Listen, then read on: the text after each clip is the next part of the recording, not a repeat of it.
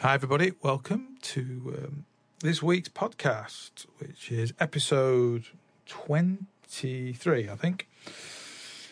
Um, hope you're doing well. It's been a uh, funny old week, really. A week of. Um, there seems to be lots of comedy around this week, actually. It seems to have been a week where people have been sharing a lot of comedy, particularly with me. Um, and just kind of, I think in light of what happened last Sunday in the UK with this kind of announcement that was very vague and quite confusing about what we could do. Um, I actually found it pretty clear, to be honest with you, because I just I just think it's like common sense, isn't it? So, but I found some of the yeah, there's some funny funny stuff around. Um, and it's been yeah a week of a very very similar week to the weeks before. Really, just keeping keep practicing and trying to do some writing. Um, been doing this writing this funny piece of music, which a friend of mine, Pete Turner, has been helping me with, and he's um, recorded some bass for it today. It's basically we both. It's like this weird thing. It's like funny how people remember things. Um, they stick in the mind. In 2014, me, uh, my good friend Jamie Sharif, um, who's actually my boss at college, but we also we played together for a long, long time, and Pete Turner, and we actually all met for the first time um, when we met each other for the first time. Like first time I met Pete was the first time I met Jamie. It was the first time he'd met Jamie, and, and vice versa.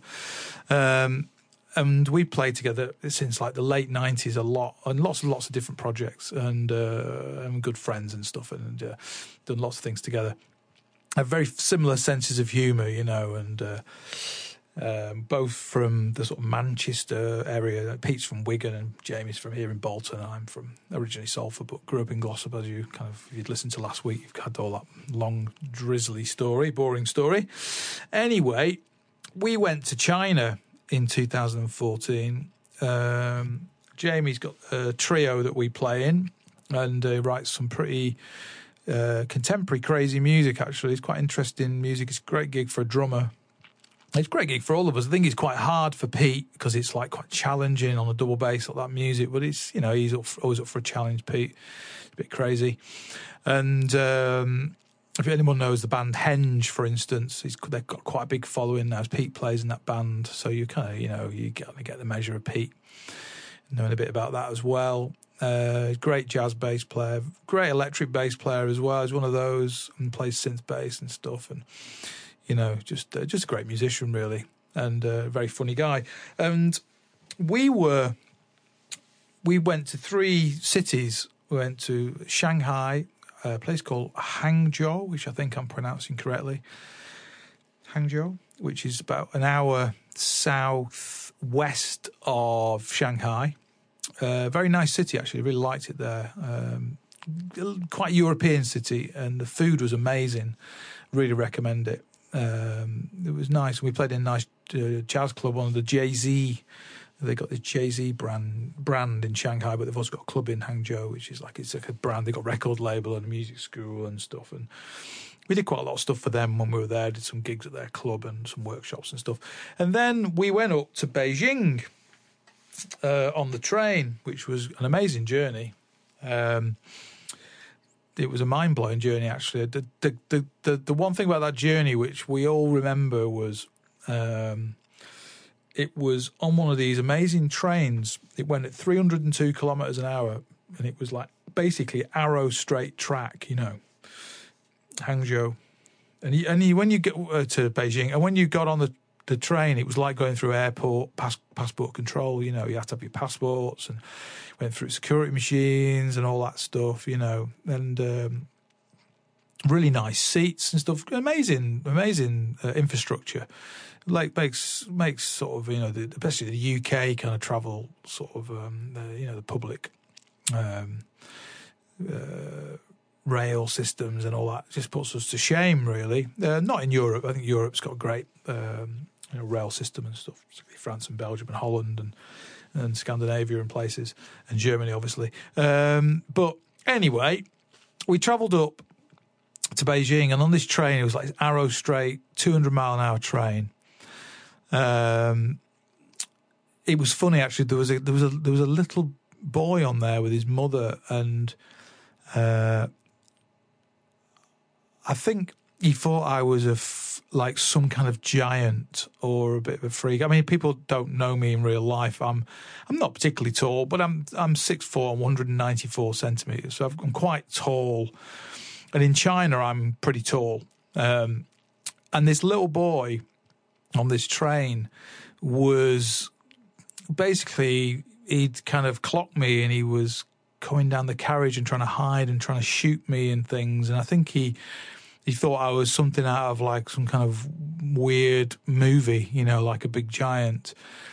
And uh, and the Chinese um, Rachel, who was Chinese, who was looking after us, uh, was basically saying that yes, he hasn't seen anybody like you before. Because uh, Pete and Jamie are a bit, you know, they're not, they're not as tall as me. They're kind of more probably more in kin to the height of people in China, actually, you know, more sort of just average height, you know. Um, but she was basically saying, yeah, and the mother was very was really apologetic. But anyway, that's another story on the train. We were, we were going north on this train, and uh, it was five hours, a thousand miles, amazingly quick. Um, we had we had two jobs. We could have flown, and we didn't want to fly at the time. There'd been some been quite a few sort of terrorist things that happened with flying at the time, and I think um, one of them had involved a Chinese airline or something. And uh, Rachel's parents didn't want her to fly, so we went took this train, and I'm really glad we did because it's I never get a chance to go on a train like that. Normally, you have to go, you know, Japan do the bullet train or something. So, um, yeah, we got on this train uh, we had this kid running around pretending he was trying to kill me and stuff. Uh, like got some sort of weird um, vibe. And the thing that we clocked as we were going on and on after an hour, two, three, four hours, was that outside there was this fog. You know, and it was just it was just a continual fog. You couldn't see more than I don't know, 150 yards outside the train window. You couldn't, you, there was no view to really look at. You could sort of see out, but, um, you know, 50, 40, 50 meters or something, whatever. Uh, but, you know, it wasn't a huge, you, did, you couldn't look out and look at the countryside or something. There just wasn't any view, you know. And uh, I said to Rachel, I said, oh, it's funny, isn't it? We've had this weather, you know, all the way, all the way, that, you know, a thousand miles of, of weather. And she was like, no, no, this isn't weather, this is pollution. Um, and it was a smog, you know, because of the coal, because they burn so much coal. And I was, I was, couldn't get my head around it. It's just everything over there is, I mean, it's so big.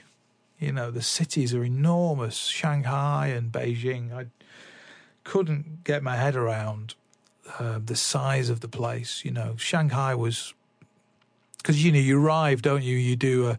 We did a, a long haul from Frankfurt, so we went from Manchester to Frankfurt, and then we got on the, the long haul, and it was twelve, about 12 and a half hours in one go from Frankfurt. A bit quicker on the way back from Beijing because it's a bit nearer. It's only like nine and a half hours, ten hours or something, but it was just over twelve hours out there. And then you arrive, you know, and I, I don't sleep at all when I travel. I never sleep. Uh, it's just I just can't sleep. I'm not a brilliant sleeper anyway. Um, and so you know we arrived at seven thirty in the morning, and it's just like so you you know obviously bit jet lagged and bewildered, and I was terribly jet lagged. I I really suffer quite badly with the jet lag. I don't do well going that direction. I don't do bad doing the other way. Going backwards in time is fine because you you know you you can just stay up a bit longer, can't you, and go to sleep. But when you're going forward in time and you're into the next day and you've not slept, ugh, God, I mean, I just don't do well at all in that kind of situation because, yeah, I just I just end up. So um, yeah, terribly, terribly jet lagged, and then you're just sort of traveling in this crazy traffic and stuff. You know, it's absolute mayhem. People, the people that drive over there, they they really they concentrate 100% on driving. There's no chat or anything. It's just um, I was very lucky when I was over there. I got, I got to meet the um, one of the people that runs uh, the Beijing Nine Beats School. I don't know if he still runs it. It was a guy called Wilson. He was a very nice, very funny guy.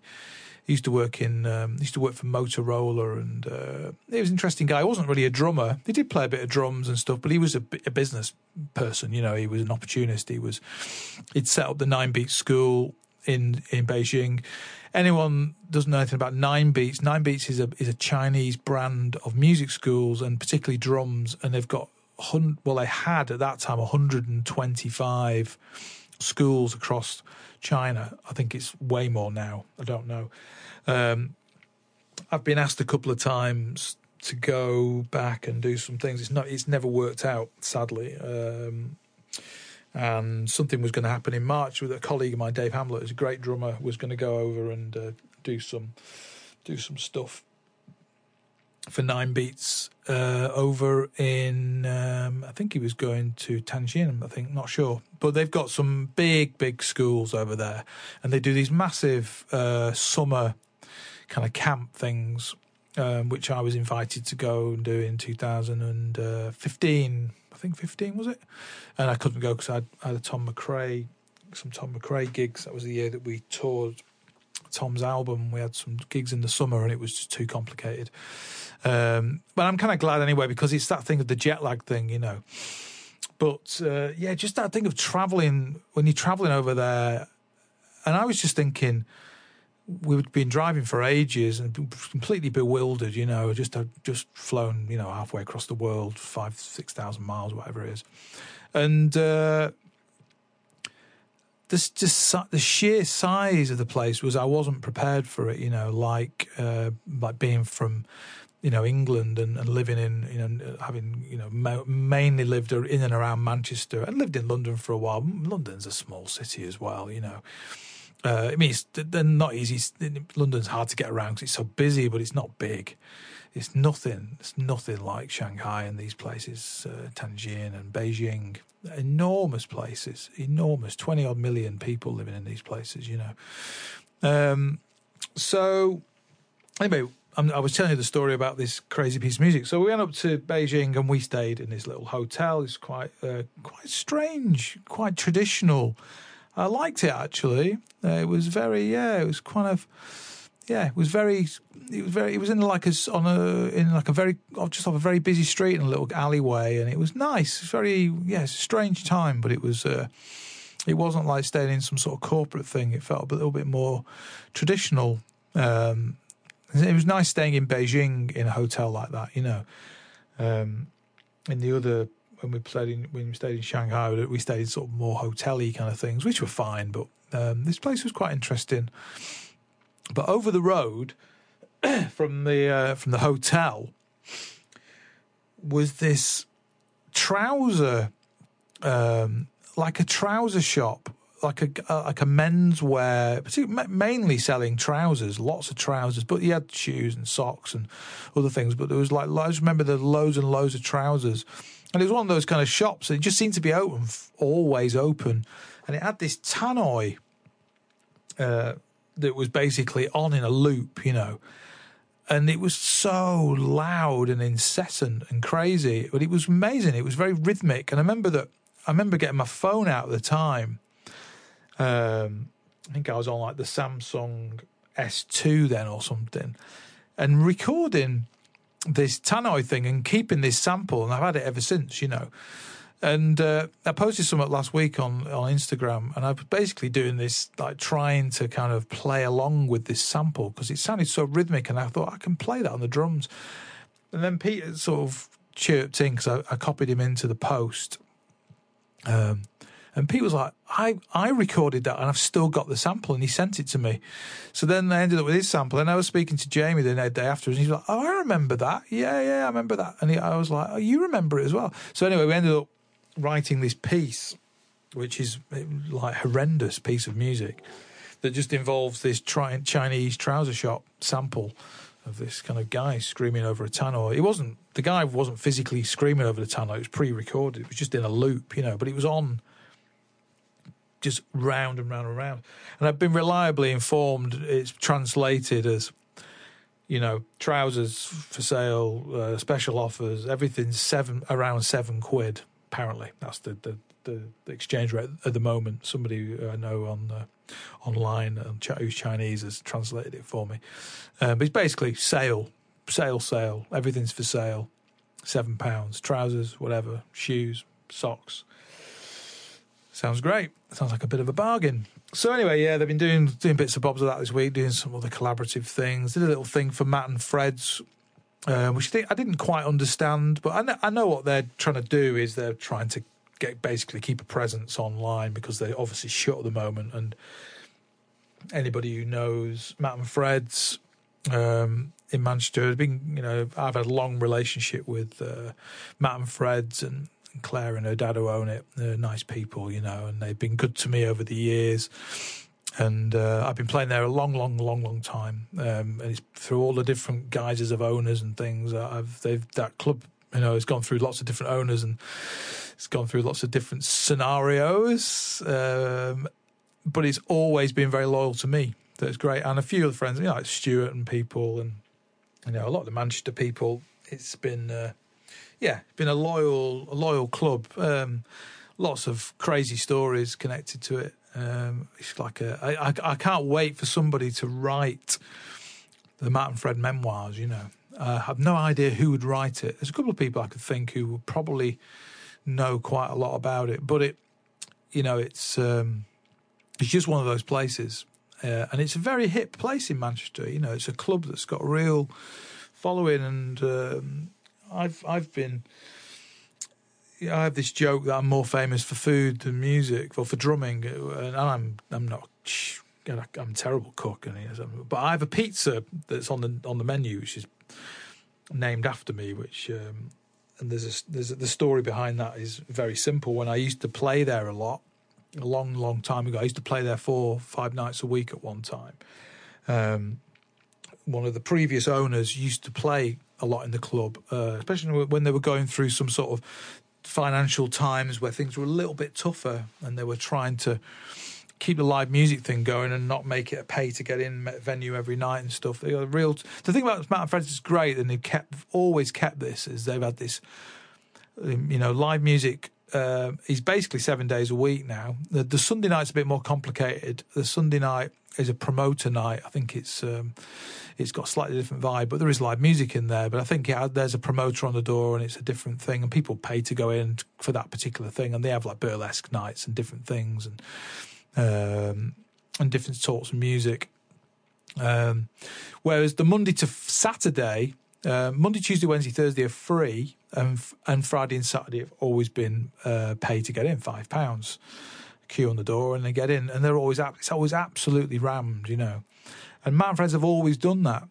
And uh, I've I used to play quite a lot on Fridays and Saturdays years and years and years ago, but the the sort of the, the vibe of the music for Fridays and Saturdays has moved away from um, a lot of the projects and things that I've been involved in the last few years, and uh, and yeah, and it's a really and it's and it's a great you know it's one of those things where they view the week. It's a, it's a good business model. They don't view each night and go, oh, you know, it has, it has to be profitable every night. They they view it as a.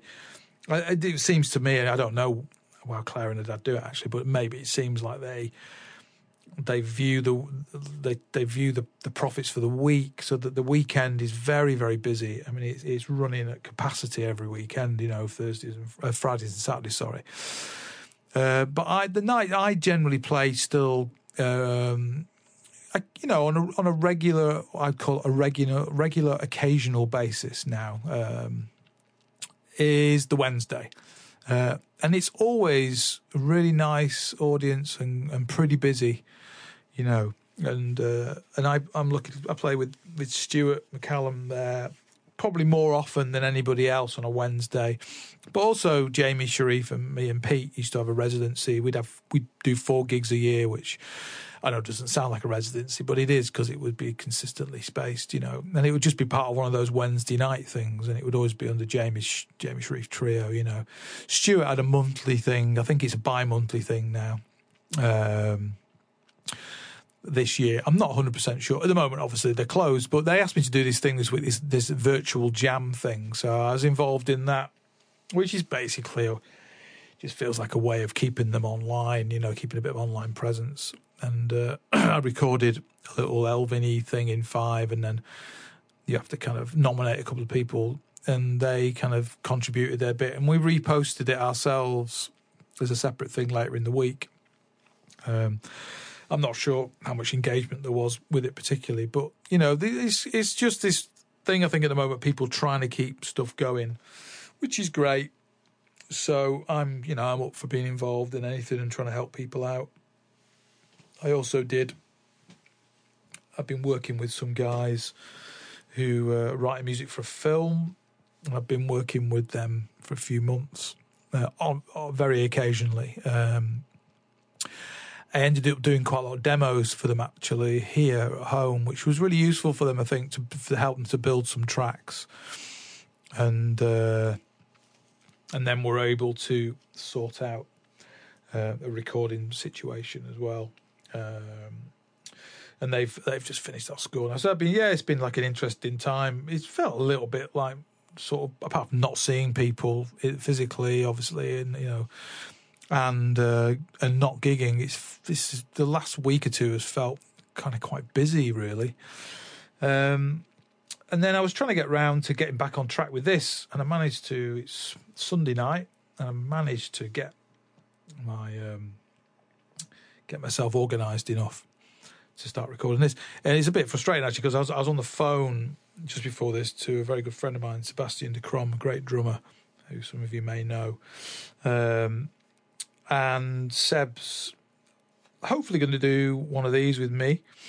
Um, hopefully got another um, interview style thing coming up as well in the next week or two. Um, but yeah, I'm kind of I'm not going to say who that's with, but it's a drummer and um, amazing young drummer who um, very different kind of player, very interesting player. Um, got a real individual thing going on, very very, and I'm really fascinated to talk to him about how he's developed his um, his approach to sort of drums and, and music and um, it's just how I was, I was sort of talking about a thing like last week a little bit of just how people create their own character on an instrument, you know. Um, because obviously, you know, we're all unique anyway, so it's, it kind of happens by just by being alive. But when I was sort of talking about that thing last week of the, those different guitarists that I was really into and how amazingly different they are, but yet they're all like, for instance, they're all Berklee people, I think. Metheny, Scoey, Frisell, I think were they all? Um, I think they all came through Berklee. Um, Stern, I think he was at Berklee. Anyway, just you know, music college doesn't turn people into clones, does it? It just enables people to become more of who they are. And so, anyway, I was uh, I'm hopefully doing this other interview with this uh, chap. I'm not going to say who it is, but we're nearly. I think we're nearly kind of sorted that out. I need to reply to him actually because he's he's kind of sent me some availability, which is good. Um, and I'm going to try and do a few more of those sort of things uh, in the next few next few weeks or so because people seem to be well set up for it. They've got recording gear and we can do the Skype FaceTime thing and it works really well. So and it's just nice. Um, I think it's just nice to break things up from my monotonous kind of ramblings. But I'm going to do part two tonight of these drummers. Um, and so this was kind of framed in my head as the kind of the crossover players, you know, um, players that that inspired me to get into other styles of music, and it's more about that than them being players that are you know play the crossover players like they're playing lots of different styles of music. They're all all these people on here in some way have, maybe with the exception of one, they have a very strong uh, connection in some way to, to sort of being schooled within some kind of jazz or traditional style or uh, schooling of drumming, you know. And it's very interesting, all that, even the different places that they come through. So um, at the end of last episode, I was talking about Peter Erskine and I talked about Dennis Chambers. And I see those two as kind of drummers in that whole list of the of the other drummers I was talking about as as kind of getting closer to this list of drummers. Um, and so the first drummer I'm going to talk about this week um, is I'm going to talk about with one is Will Kennedy, um, but I also am going to talk about Mark. It's kind of called Mark Walker as well. There's a funny story that connects Will uh, Will Kennedy and Mark Walker. There's an album which I was very into, uh, but Will Kennedy, um, he's a drummer. Maybe some of you don't know. Um, I'm assuming quite a lot of you will know. And uh, Will Kennedy is one of these players that um, came up, I think, through the church, you know. Um, but I knew him because I was very into the Yellowjackets um, when I was younger, and I was into the early band that had Ricky Lawson and um, Robben Ford. That first band, I think that was the first band, and, and, Robben Ford used to sing with them, you know, and, and it had a, it's like there's a very, there's a great clip on YouTube. Um, it keeps kind of been edited and disappearing and different people posting it, but basically the it's like a live gig thing. It's sort of black and white. It's not it's not amazing quality. But the band it's that band with Ferrante, Haslip, uh, Robben Ford, and Ricky Lawson. But it's also got Michael Landau on it on rhythm guitar. Like Michael Landau, one of the most amazing session guitarists in the world, you know just this phenomenal uh, player and an amazing, amazing writer as well, and, and a great jazz player. But uh, you know, I, uh, I knew Michael Landau. My main connection with Landau was was James Taylor, which I don't want to talk about that too much now because I'm going to talk about James Taylor when I talk about um, Carlos Vega. But I don't want to get to Carlos Vega yet. Um, Will Kennedy. So there was a there was a band. Uh, the lots of different guises of the work of the the Yellowjackets and lots of sort of lots of different versions of the band that crossed over with personnel. But there was like the two bands for me that I really really liked was the Marc Russo, that later Marc Russo, the quartet with Will Kennedy, Haslip, and Ferrante, and, and Marc Russo. Marc Russo is amazing alto player, you know. Uh, I know he plays tenor as well. He plays in the Doobie Brothers now and things, I think, doesn't he, and stuff. Um, but there's some great great albums um, with with Russo with that version of the of uh, of the Yellowjackets, and then after that, Russo left and Bob Mintzer joined, and I thought I'd been really into Bob Mintzer um, from other things, you know, like uh, there's that very famous Jaco video with Erskine, isn't there, and um, and Randy Brecker with Bob Mintzer, that band uh, I think Othello Molineaux. He on? Um, I think he's on Steel Panel and Don Alias. I think. Um, but anyway, I've been listening to um, Mintzer because he was playing with Erskine and people, and uh, I always love Bob Mintzer's playing because I, fa- I find I think his solos are very melodic. Um, very he's a, he's a very singing player. He always sounds very strong singing lines. You know, it's um, I mean, he's amazing.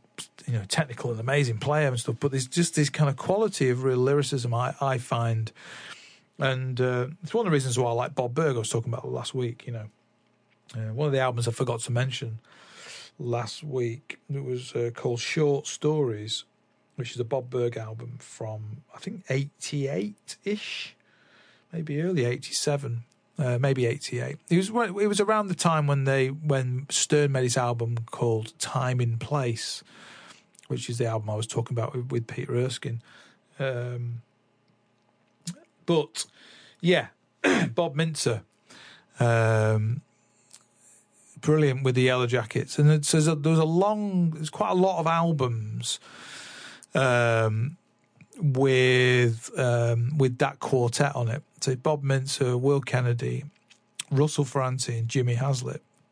And um, I'd really recommend a track called Greenhouse. Now it's another Vince Mendoza connection, and it's all very boring because it's Mendoza. It's just, it's just amazing. uh, but it's on an album called I think it's called Greenhouse, the album, um, and it's the first track. And it's brilliant writing. The string writing's amazing. It's got that Mendoza vibe about it, and um, and it, it, was basically a really good old friend of mine called Pete Hughes. Um, hello, Pete. Lots of love if you're listening. I know you have been. Um, Pete really like Pete's one of those people in life where um, where they get you into lots of other styles of music because it's hard, isn't it? You know, you, you, it's like hard to find what to get into. There's so much stuff available to you, and then if you find like you know somebody that you get on with as as a as a human being, as a person, you've got you know things in common, both as as as people and, and as musical taste it's great because then you end up being able to share things with each other, which which you, will obviously like, you know. And uh, I think Pete's introduced me to more music than than everybody else in my life put together. I think, um, you know, um, some of the drummers on this list they're connected to people that I got into because of Pete, you know, and. Uh, the Yellowjackets was was well, he put me on to um, some of the other albums, but it was before just before we met. Um, this guy uh, called Orofo Rakwe, again I was talking about last week, who gave me this Vince Mendoza stuff. He sent me in the in the post in I think it was like 1993 or something. I can't remember. He sent me a cassette and on it was a was a was another load of compilation stuff because he was another person who was kind of we stayed in touch when I moved away from London for a while and um, he sent me this tape of some stuff and, and and he sent me some of the album and it was I remember this this track Greenhouse I remember just putting this thing on and being like what is this you know and then not long after that I um, kind of made this commitment to staying in the north of England and you know, you're trying to find something to do, aren't you? You know, you like, I need, I need a new scene of people to to kind of play with or work with, or you know, find kindred spirits. And one of the best things that I did, I think I talked about this in the gigging life um, episode some episodes ago, um, was like at the time there used to be in the Manchester Evening News there used to be like this classified column, which basically had people that were looking for, you know, different lines of work, and they used to have music, like a sort of musical. I don't know what it was called, music opportunities or something. But basically, there was an advert in this um, in the evening news, and it was basically for a band from sort of Wigan area were looking for a drummer, a bass player, and keyboards um, for a a jazzy influence, solely original thing that were looking to do some, you know, to basically make an album and stuff, and they were looking for musicians. And so, if you go back to my episode two episodes ago, the first thing I played is a thing called Cornerstone. I'd just written that piece and it was like 91, 92, I think I finished, 92 ish, I think I finished recording that, end of 92, early 93. Not, it's all a bit blurry, to be honest with you.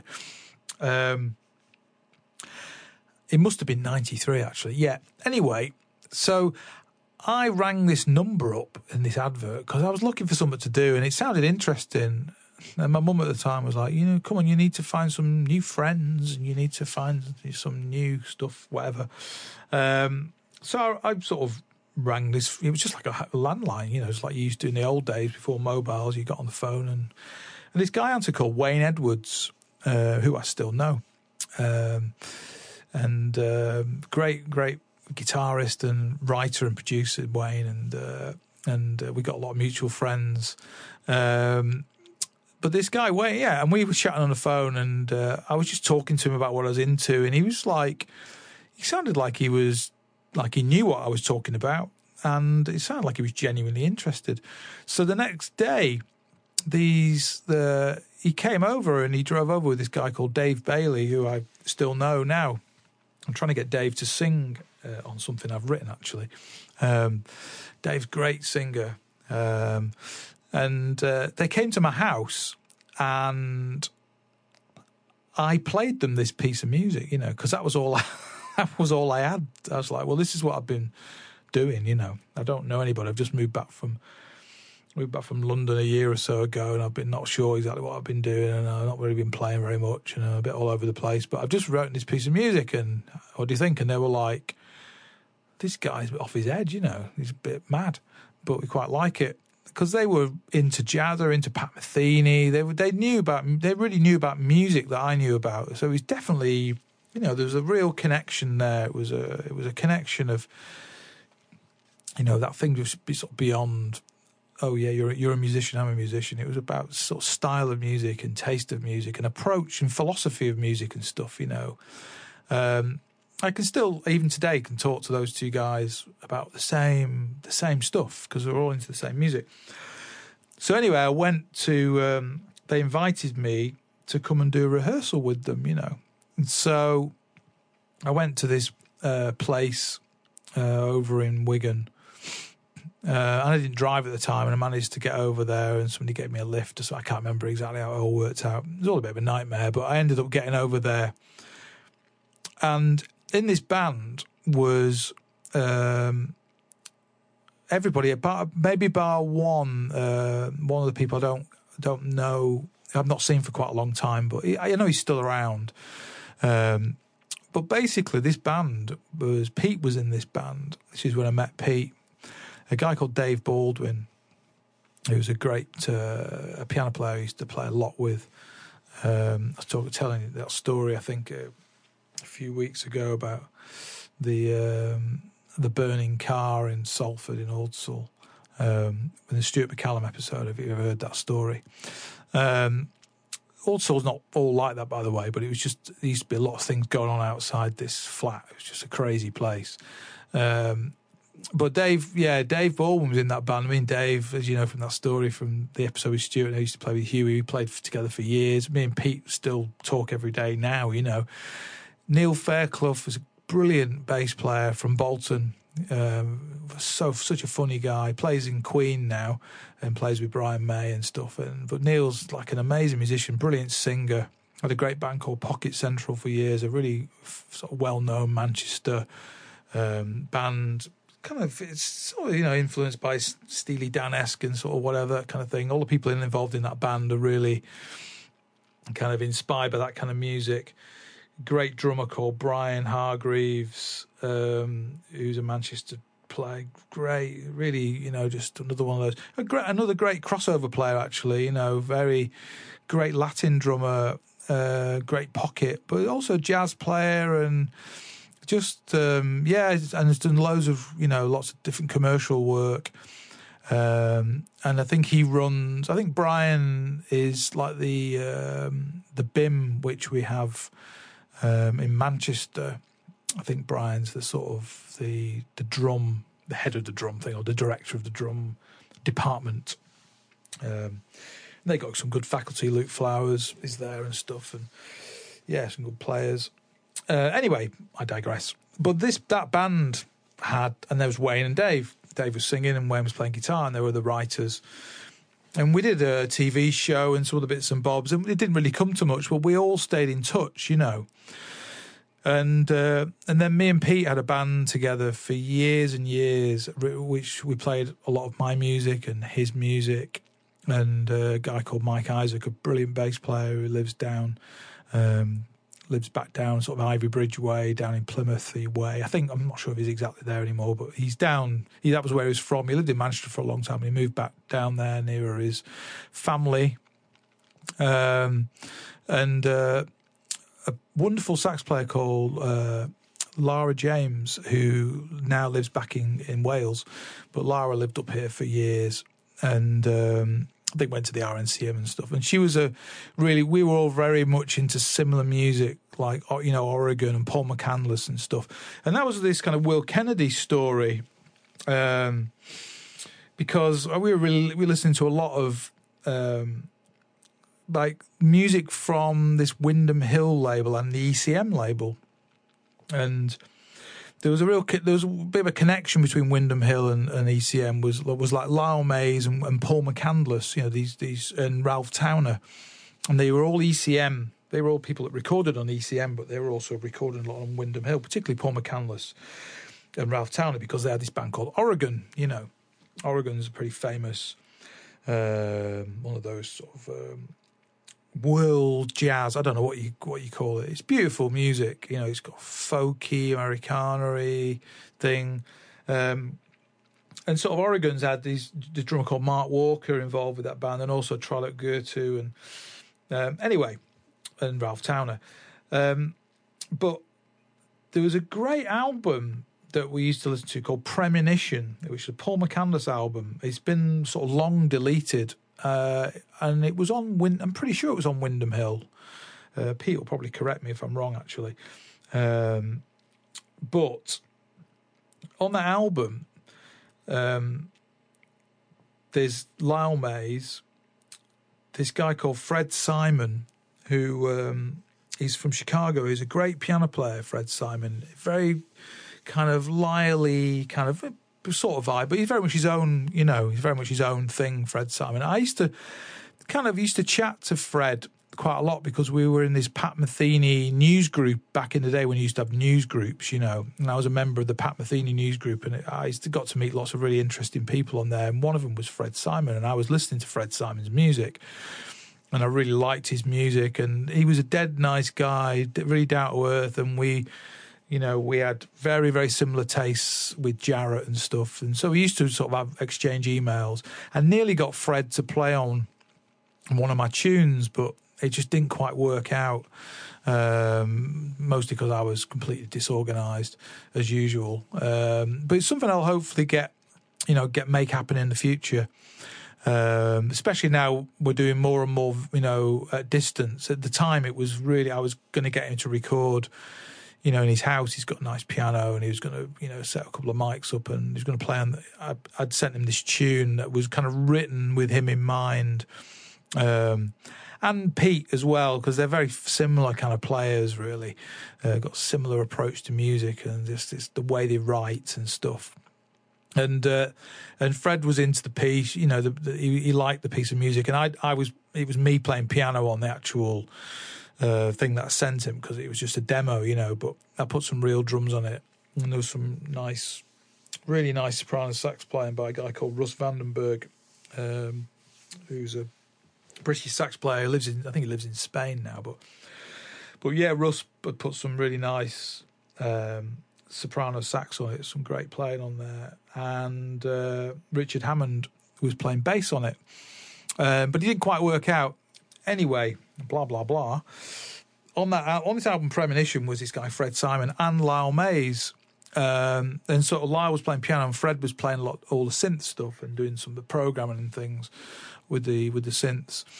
Um, cause it's quite a soundscapey album. You got Paul, and then you got Paul McCandless on sax. Um, and I can't remember who else was on the album. Oh, that's really bad. Um, but basically, the, the, the the story behind the drum side of the album, I think it was Steve Rodby on bass. I think because um, Steve Rodby played a lot with Fred Simon and Paul McCandless. They they did some projects together, um, and and Rodby's such a great producer as well, and he's just a great sort of brain to have around, musical brain. You know, it's one of those kind of characters sort of supreme, supreme musical brain, brilliant bass player. Um, you know, those Pat Metheny albums. There's, you know, all those albums have. They've got, you know, they've got the the great Metheny and the you know the amazing Lyle thing. They're they're co-writing and also their individual writing, but there's there's a spattering of of Steve Rodby all the way through those albums from when he joined the band. You know, it's just that kind of uh, though you can hear those ears. It's just that, uh, yeah, amazing. But anyway,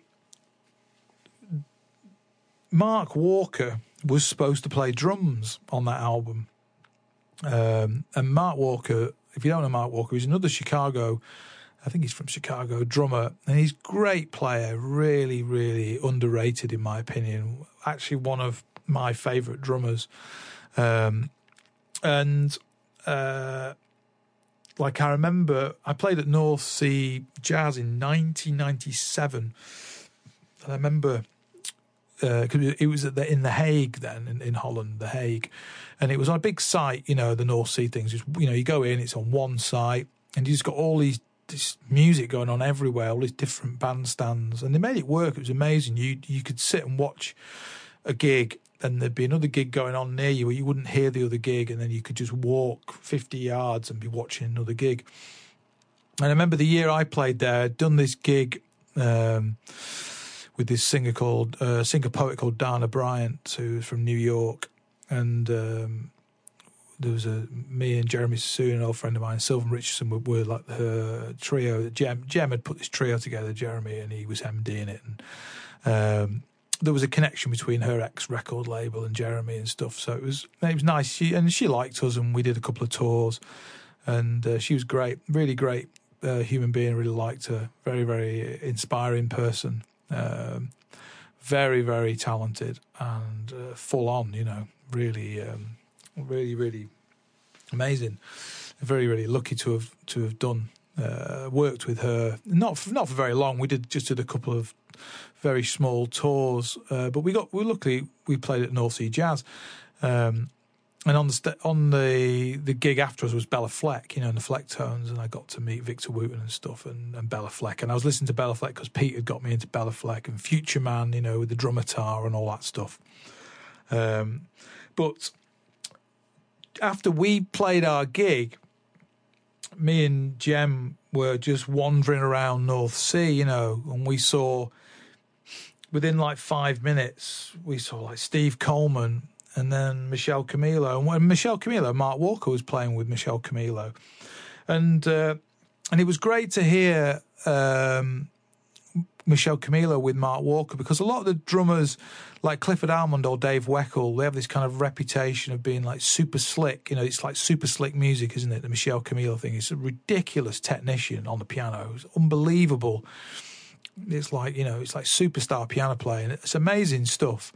Um, and like Clifford Almond was, was, is the drummer I've heard kind of most really, with, and he's so good with Michel Camilo. He's such a you know he's really really clean, superb player. It's just ma- amazing playing. But um, this trio is Anthony Jackson uh, and Mark Walker and Michel Camilo, and it was really uh, beautiful because Mark kind of brought this different vibe to it. You know, um, and it wasn't looser because it was super slick and it was super on it. It was just something for me a bit more organic about it, you know. And I know that's like a funny word. Some people use that word when there's when they're sort of describing something that's that's not great. You know, oh, it's got an organic vibe. Is a way of saying, oh, it sounds like it's a bit loose and a bit bullshitty. You know, and uh, it's like it's, that's certainly not what I'm describing here. You know, you're not going to be on a stage with Michel Camilo and Anthony Jackson if you've not got your shit together. Um, Mark Walker's an amazing drummer. You should check him out if you get the chance to. I really recommend it um, because I don't think many of you listening to this will have heard of him. You know, um, but anyway, Mark Walker broke his arm. The story goes, and couldn't do this album. So Will Kennedy ended up on this record, and um, it's a really interesting album. If you can find it, I recommend having listen to it. It might not be to your musical taste. Um, you know, I quite like some of this softer fusion. I'd call it. I don't know what you'd call it really. Um, there is a there is a name not for this particular style of music, but for some of the other. But I'm not going to share it with you because it will ruin it for you forever, and it's ruined it for me. Thanks to Stuart McCallum. But it's um, you know, if we ever meet and you ask me, I'll tell you the answer to it. I'm not going to say it on here. It's very very funny, and it's absolutely spot on correct. The description of what it is. Uh, it's devastating.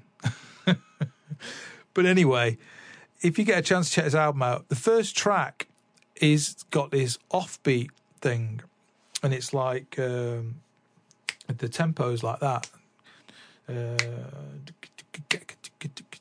it's about that kind of tempo, and he plays this. He plays this offbeat thing, Will Kennedy, all the way through it.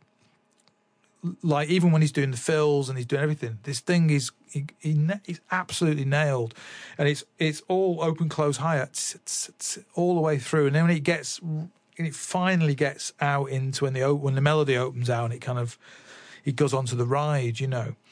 Um, and it's just because you know, as a lot of you um, who know Will Kennedy will know that he plays open. He's an open. He's a left hand. He's a left hooker who plays a right-handed sort of setup, but he doesn't really. It's a half and half thing. So he plays right-footed. Um, so he plays the high with his left foot, the bass drum with his right foot. He sets the toms up like I would as a right-hander. Um, but the ride and the crashes are basically situated on the left side of the kit. So his ride is above his hi hat, and he plays the hi hat with the left hand. And this pattern, it's it's a perfect pattern for somebody that's essentially right footed and left handed. Uh, I can now. I, I, I, tried practicing this for years and I could never get it down. And it's because I didn't approach the practice and the coordination in the right way. And I've now learned to to practice the coordination in the right way, and I can and I can now play this pattern, and I can play it quite easily. But it was to find the right coordinational exercises um, was the, was the challenge, and and it is a coordinational thing, and it's not just practicing this pattern; it's practicing other it's some other things that you practice that teach you to be able to play in this way. And I was always in awe of this track, so I'd really recommend that. Um, so Will Kennedy, yeah, and the Yellowjacket stuff, brilliant. Then he left the Yellowjackets for a while, didn't he? Because I think he went back to the church to play, um, and now he's back in the Yellowjackets again, uh, which is great. And uh, he's got the thing I'll say about Will Kennedy, just to sum him up. This is very true of you know of uh, lots of great musicians, but the thing particularly about Will Kennedy that always I always think is that you always know where you are in the tune, wherever you turn a tune on by the way he's playing the drums. You know whether you're into the second out chorus or you're in the third, whatever.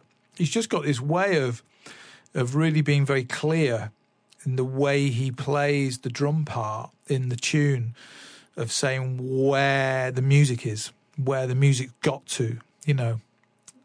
Hopefully that makes sense. It makes sense to me.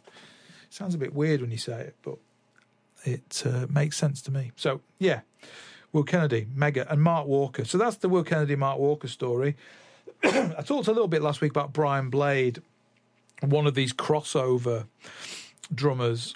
Uh, and there's not much to say, really. It's just, I would, the Fellowship's a great band with Brian Cowherd and uh, and and co and um, Myron Walden, I think, is on uh, sax. Um, anyway, the Fellowship. I think Kurt Rosenwinkel's on some of the early albums. Um, it's really, really kind of wholesome um, music that really connects with um, with audience. You know, that's not just a jazz audience. It's very it's very similar thing to the Metheny thing, which is completely different sorts of music, but it's got a very similar connection, I think. And it's and it's the Brian Cowherd writing, and it's another great piano player. You know, he's a great piano player. He's a great writer, and uh, so I'd, I'd really recommend that stuff. And then I'd, I'd recommend his solo album called Mama Rosa, where he sings and he plays a lot of the instruments on that album. Um, uh, but it's a really, uh, he's got a beautiful voice. It's not like an amazing voice. It's not like his drumming, but he's got a really nice voice, you know. And it's very, very moving album, uh, very personal album, and uh, uh, a great drum sound on that album. It's just all really groovy you know, songy album, and you just really get to hear him as a as a as a uh, in the way he crafts through a song, you know. Because the thing, you know, you listen to Blade when he plays jazz, and it's like the Paul Motian thing. You you just you don't know what's going to happen. it's like here we go, you know. And Vinny, as like I was saying last week, the Vinny Colaiuta thing for me has the same uh, the same emotion attached to it. It's very different sort of playing, but it's the same kind of thing. You don't know what's going to happen. And the Paul Motian thing, you just can't talk about what his playing was constructed by because it, it's just drumming, you know, in its purest form on the mod, on the modern instrument, you know.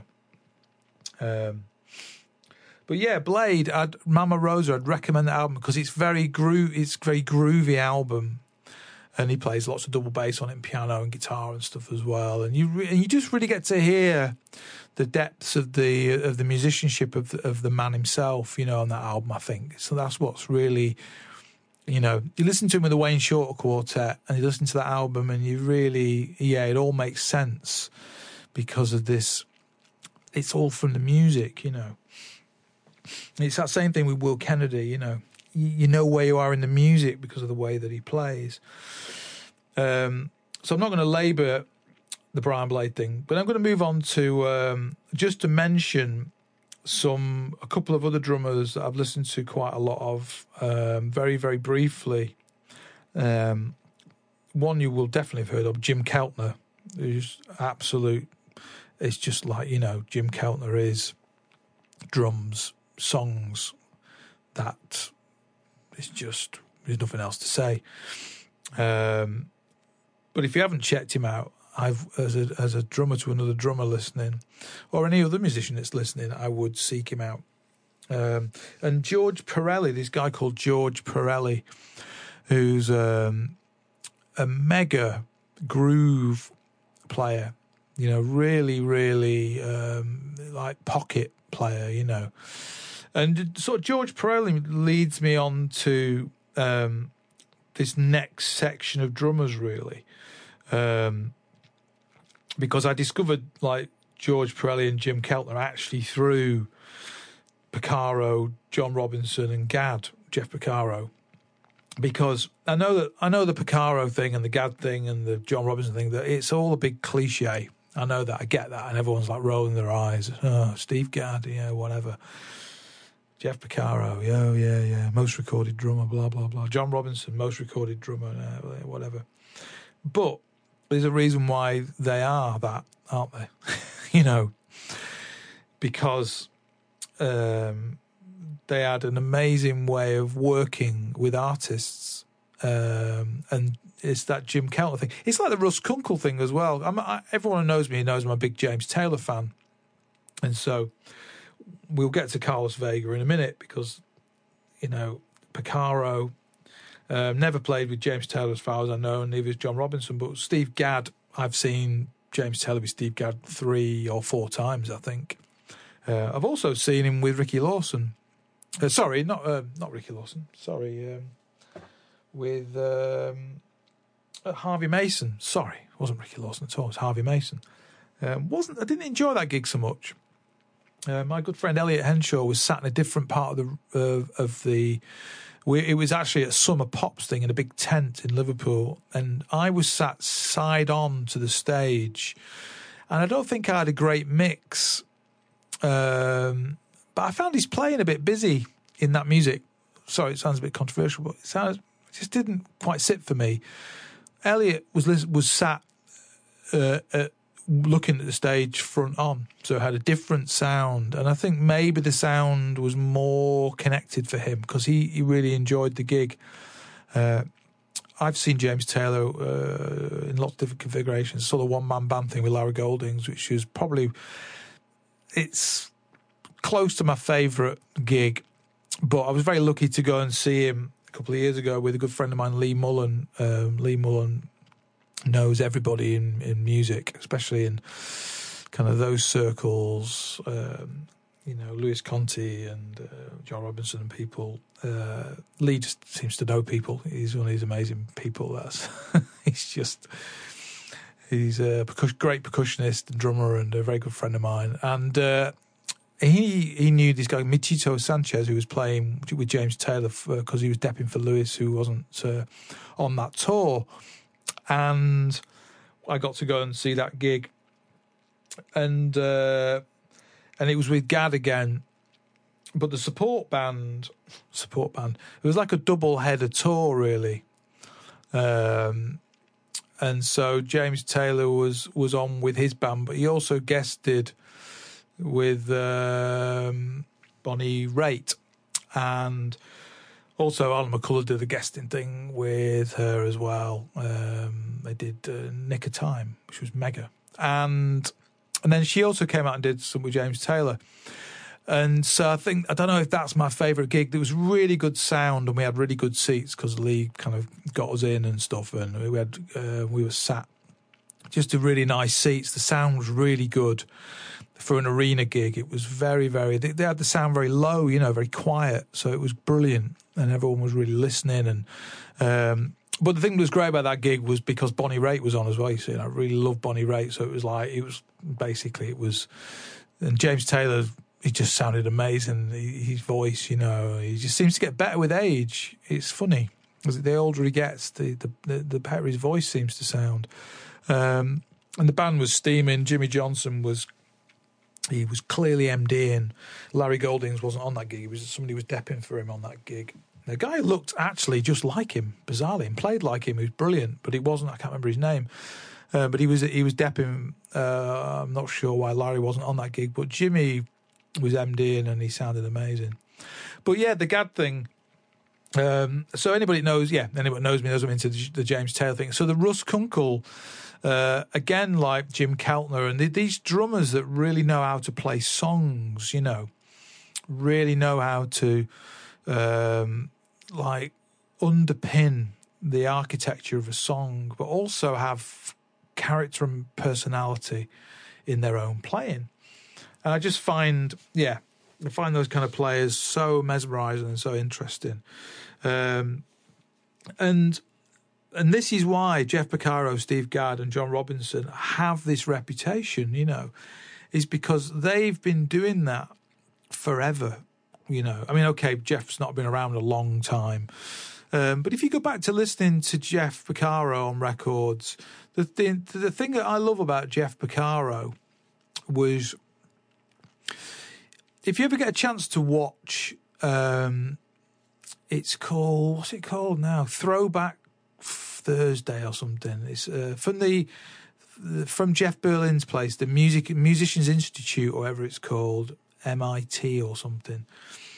Um, I'm not sure what it's called. Anyway, you'll find it on YouTube. It's with Jeff Porcaro, and it's like uh, he talks for quite a long time. He does a bit of playing at the end, but the the the the really kind of um, beautiful thing about the way he comes across in it was just this thing of the social side of music. The the thing that music is a, is a social thing. You know, it's about it's a, it, even if you're a studio drummer and you're, you know, we're just working with producers and artists, and you're and you're not particularly, you know, out there sort of gigging, just doing a sort of, you know, doing a circuit or whatever there's still the drumming has got to have this social connection about it. It's got to it's got to feel like it's come from somewhere and it's trying to it's trying to tell a story of something, you know, because that's what it's you know that's where it's from in West Africa and all. It's a community thing. It's a deep it's a deep thing. It's part of the ritual of of of society coming together and, and, and celebrating spirituality or religion or whatever you want to call it, uh, you know, um, whatever your whatever rocks your boat. But um, the centre of that is is the two things is is rhythm and dance, you know, and. Uh, I think I recommended a few weeks ago this Yogi Horton, uh, the, the history of R and B drumming or whatever it's called. It's on YouTube. Again, that's the thing he talks about is is the way in which the grooves were inspired by the dancing, you know, they're not the other way around. And uh, and he talks about being, you know, a good friend of Gadd's and working around that scene in New York with Gadd and stuff in, in that in that early late seventies, early eighties period, you know. Um, but the Porcaro thing, there's there's there's no you know, there's no surprise when you look at those albums. You see so many albums with like uh, Louis Johnson, Steve Gadd, or Jeff Porcaro and Louis Johnson, or uh, Mike Porcaro, Jeff Porcaro, Willie Weeks, Jeff Porcaro, Willie Weeks, Steve Gadd. You know, just there's like hundreds of albums which have those configurations of bass and drums on them. You know, Jimmy Johnson, Gadd, etc., etc. That's um, it. May be a cliche, but it's a cliche for a reason. You know and it's not to be ignored, in my opinion. And Jeff Porcaro has been sadly dead a long time now. You know, ninety-two, I think he died. Um, and his name is still talked about like he's alive. You know, and that's amazing. He's still talked about like Gadd and like John Robinson. And uh, they were hugely influential players on me because they those three players got me into um, they got me into Russ Kunkel and Jim Keltner. They got me into George Perilli. They got me into you know uh, other styles of music, um, singer songwriters. They got me into James Taylor. They got me into Michael McDonald. You know, a massive Michael McDonald fan. George Perilli played Michael McDonald as as as as Porcaro. You know, um, so they they were really important for getting me away from this kind of jazz fusion world, which I was really, really focused and a bit obsessive.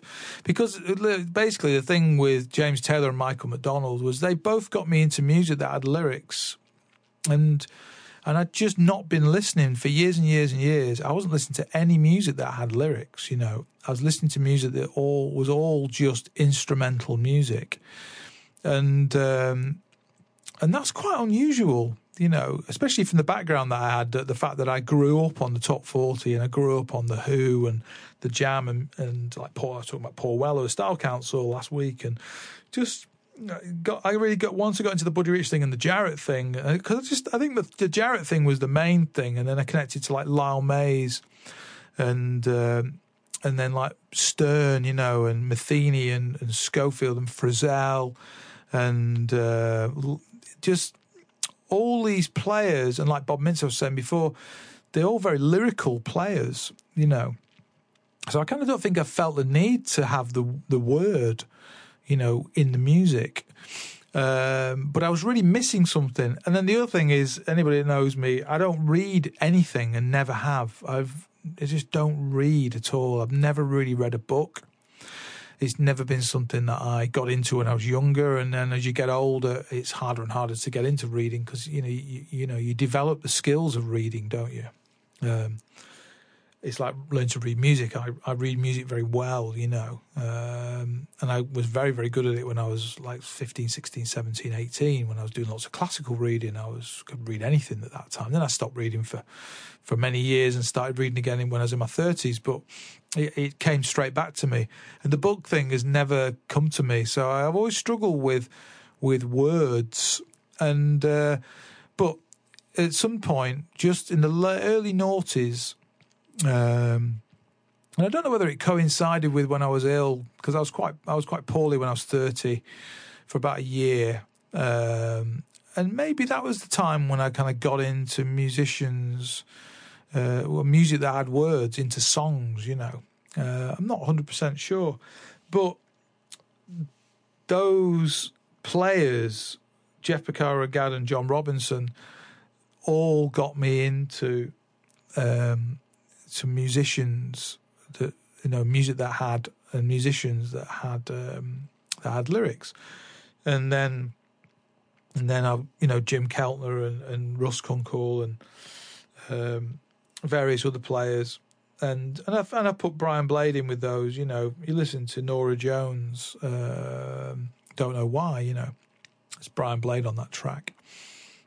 Um, so he's kind of like one of those things where you know, and Blade was really making a reputation for himself and he was popping up on all sorts of different records. You know, there's a reason why, because he's got this amazing crossover ability to be able to be a real servant of the music in all different styles of music. And, you know, you think about think about that.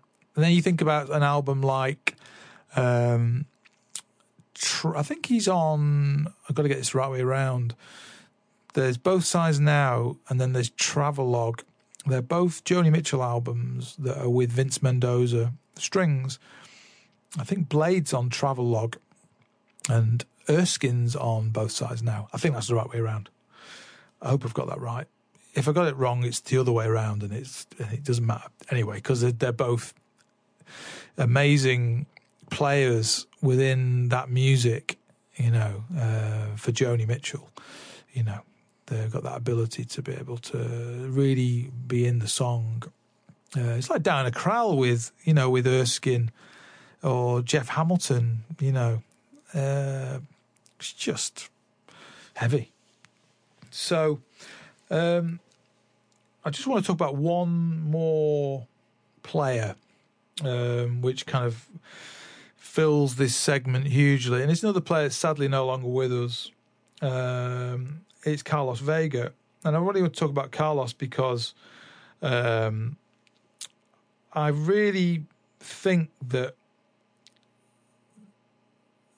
sometimes there's an album uh, or maybe a little collection of albums, or one album particularly, um, where if you want to go to to something and go, okay, this is the this is the quintessential version of of this incarnation of this vibe, which I know doesn't make any sense that sentence, but basically, there's an album by James Taylor, and it's a bit confusing because there's two versions of this album. It's called JT or James Taylor Live. I haven't got the CD here with me. I've got the CD of it, and it's not here. But there's two versions. One is a single CD, and one's a double CD. And the double CD is the one. If you're gonna if you're gonna buy either the two. The double CD is the one because the double CD has the hits and the album tracks, and you want, in my opinion, you want with James Taylor, you want the album tracks, you want all of it, right from you know the early seventies, uh, Sweet Baby James, and um, and from um, Mudslide Slim and the Blue Horizon, you know, One Man Dog, and just all those early albums you want the album tracks. I know these are the big hits, and everyone loves the big hits, and Carolina on my mind, and you've got a friend, and all that stuff. It's all beautiful, but get in the pocket and listen to "Woman's Got to Have It" or um, "Daddy's All Gone," or you know, I'm telling you, you, if you've not checked out these albums and these tracks, you've missed you've missed a huge, beautiful thing that's going to be so amazing for you to check out. And so that early band Danny Kortchmar and Russ Kunkel, Leland Sklar and Don Grolnick uh, kind of period. One, one that's one of the bands. Um, then there was this band where Sklar was still involved, and then Carlos Vega, Don Grolnick, Jimmy Johnson, uh, and then Michael Landau or Bob Mann different guitar and James James Taylor. Uh, but that live album, um, I remember talking to uh, an old friend of mine called Jake Newman, um, great bass player who used to live up here, lives down in lives down in London now. Um, and Jake was he's a big James Taylor fan. He's a, he's a big Jimmy Johnson's fan actually. A, they I think they know each other a bit and stuff. And uh, but he's Jake's you know he's got a he's got a real great taste in music, and uh, he's a real bass player. You know, it's that sort of bass players have a real. I always think they have an approach to music that's that's from a bass perspective, and it's like for, from a drummer, it's like really essential and heartwarming to meet those people. You know, all the bass players I know are like that. Um, and I remember talking about this album. Uh, and he put it beautifully, Jake. He just said it's just one of those albums where, as a band and as a rhythm section, the playing is impeccable, you know, and like not not not like like super pro and all that kind of it's it's nothing. It's just it's just impeccable playing. Uh, everything is beautifully played, served. The music is beautifully served, you know. Um, so I'd really recommend that album if you get a chance. Um, there's a great album called Hourglass, which is uh, quite a big, quite an important James Taylor album actually, because it was, uh, I think it was an album he hadn't done an album for quite a few years. Um, I really like an album called Never Die Young, which is Carlos Vega's first album, I think, with James Taylor. But I think it's Leland Sklar on bass on that album, Don Grolnick. Um, not sure it's Michael Landau or Bob Mann, but and it's some great, great drumming on that album. Absolutely killing drumming on that album. Uh, Letter in the Mail, The Pocket on that track. I still just don't know how he he sits so far back with the backbeat, and it's totally in time, you know. But anyway, it's a real treat for you, you know, if you've not checked any of that stuff out. Um, so I'm going to finish there. I don't want to go on forever because there's so many different drummers, and um, I could just go on and on and on about it, but uh, I won't. So um, think that's about it, really. So I hope, yeah, hope you have a good week. Uh, finally managed to get back on track. It's Sunday evening. Um, and uh, yeah, I'll be back hopefully next week. Mm, hopefully with an interview. We'll see how we get on with that this week. If we can get that sorted out. Um, it will be done one evening this week, so it'll be um, I'll be ahead of things for that, and that'll be really nice. Um, really nice to get that done finally. We've been talking about it for ages, on and off. Um, so yeah, have a great week and uh, keep safe. Um, I hope uh, things start to, you know, sort of uh, things start to improve. Still, things to keep going in the right direction, and um, as we sort of get nearer to June, which was always the time I think we we all thought deep down. I think a lot of us didn't we that June was going to be the was going to be the month where things perhaps started to return to uh, closer to what normal was, and maybe closer to what the, what we're calling the new normal. Um, and I I think I, I'd met somebody or spoke to somebody a long while back who was who was quite knowledgeable in medicine, and they basically said to me, June. It, nothing. There's no way we'll be able to be doing anything really before June, because, just simply because of the maths of it. You know, the the way in which these things work, and uh, and they, you know, if we if we keep things under control um, as as we have done, then yeah, they look like they're going to be spot on with their prediction, which is which is heartwarming in a way because um, they were talking about blooming October at one point, weren't they? Which was horrendous. So um, so yeah, let's hope things return to normal. Don't want to dwell on it too much. So um, yeah, until next week, take care, and um, I'll see you then. So bye for now.